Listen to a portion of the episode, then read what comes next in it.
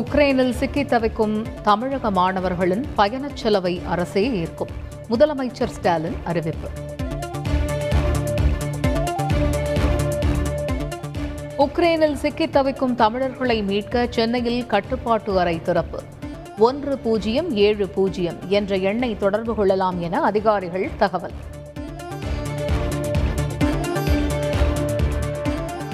இந்திய அரசின் இணையதளத்தில் தகவல்களை பதிவதில் சிக்கல். உக்ரைனில் படிக்கும் தமிழக மாணவர்கள் தந்தி டிவிக்கு பிரத்யேக தகவல்.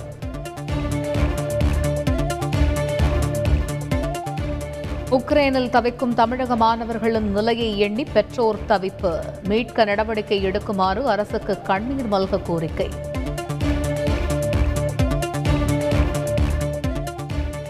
ரஷ்யா மீது புதிய பொருளாதார தடைகள் விதிக்கப்படும். உக்ரைனில் போர் தொடரும் நிலையில் ஐரோப்பிய யூனியன் கூட்டமைப்பு அறிவிப்பு.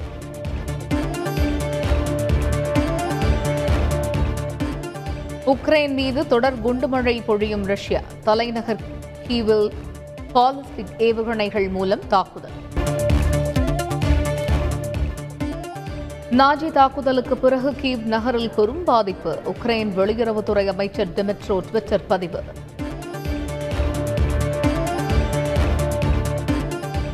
உக்ரைனின் கேர்சன் பகுதியை கைப்பற்றிய ரஷ்ய ராணுவம் அரசு கட்டிடத்தில் ரஷ்ய தேசிய கொடியை ஏற்றிய வீரர்கள். உக்ரைன் மீதான போரை நிறுத்த வலியுறுத்தி பல்வேறு நாடுகளில் போராட்டம் ரஷ்யாவின் தாக்குதலை கண்டித்து முழக்கம்.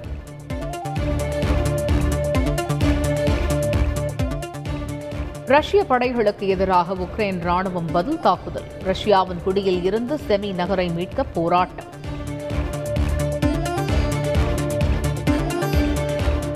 ரஷ்யா நடத்திய தாக்குதலில் இதுவரை உக்ரைன் தரப்பில் நூற்று முப்பத்தி ஏழு பேர் உயிரிழப்பு. உக்ரைன் அதிபர் அதிகாரப்பூர்வ தகவல். உக்ரைனுக்கு படைகளை அனுப்ப மாட்டோம் அமெரிக்க அதிபர் ஜோ பைடன் அறிவிப்பு.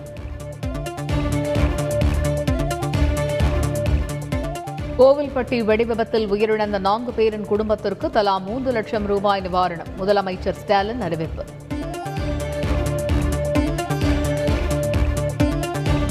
கோவில்பட்டி பட்டாசு ஆலை விபத்தில் நான்கு தொழிலாளர்கள் உயிரிழந்த சம்பவம். ஆலை உரிமையாளர் உட்பட நான்கு பேர் மீது வழக்கு பதிவு.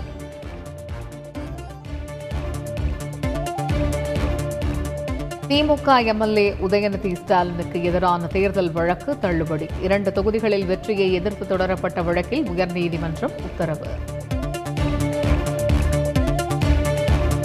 ஹிஜாப் விவகாரம் குறித்து சர்ச்சை கருத்து. இந்திய தேசிய லீக் கட்சியின் மாநில தலைவர் திடா அப்துல் ரஹீம் கைது.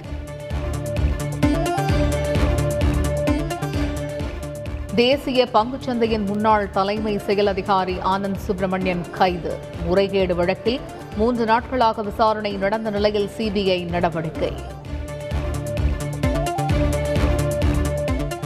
முதல்வர் ஸ்டாலினின் நூல் வெளியீட்டு விழாவில் பங்கேற்க ரஜினிக்கு அழைப்பு. வரும் இருபத்தி எட்டாம் தேதி புத்தகத்தை வெளியிடுகிறார் காங்கிரஸ் எம்பி ராகுல் காந்தி.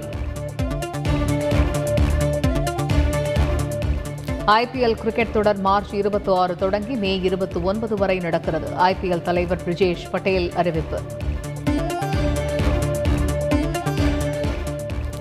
துபாய் ஓபன் டென்னிஸ் தொடரில் இருந்து வெளியேறினார் ஜோகோவிச். காலிறுதிப் போட்டியில் ஜெக் குடியரசு வீரரிடம் அதிர்ச்சி தோல்வி.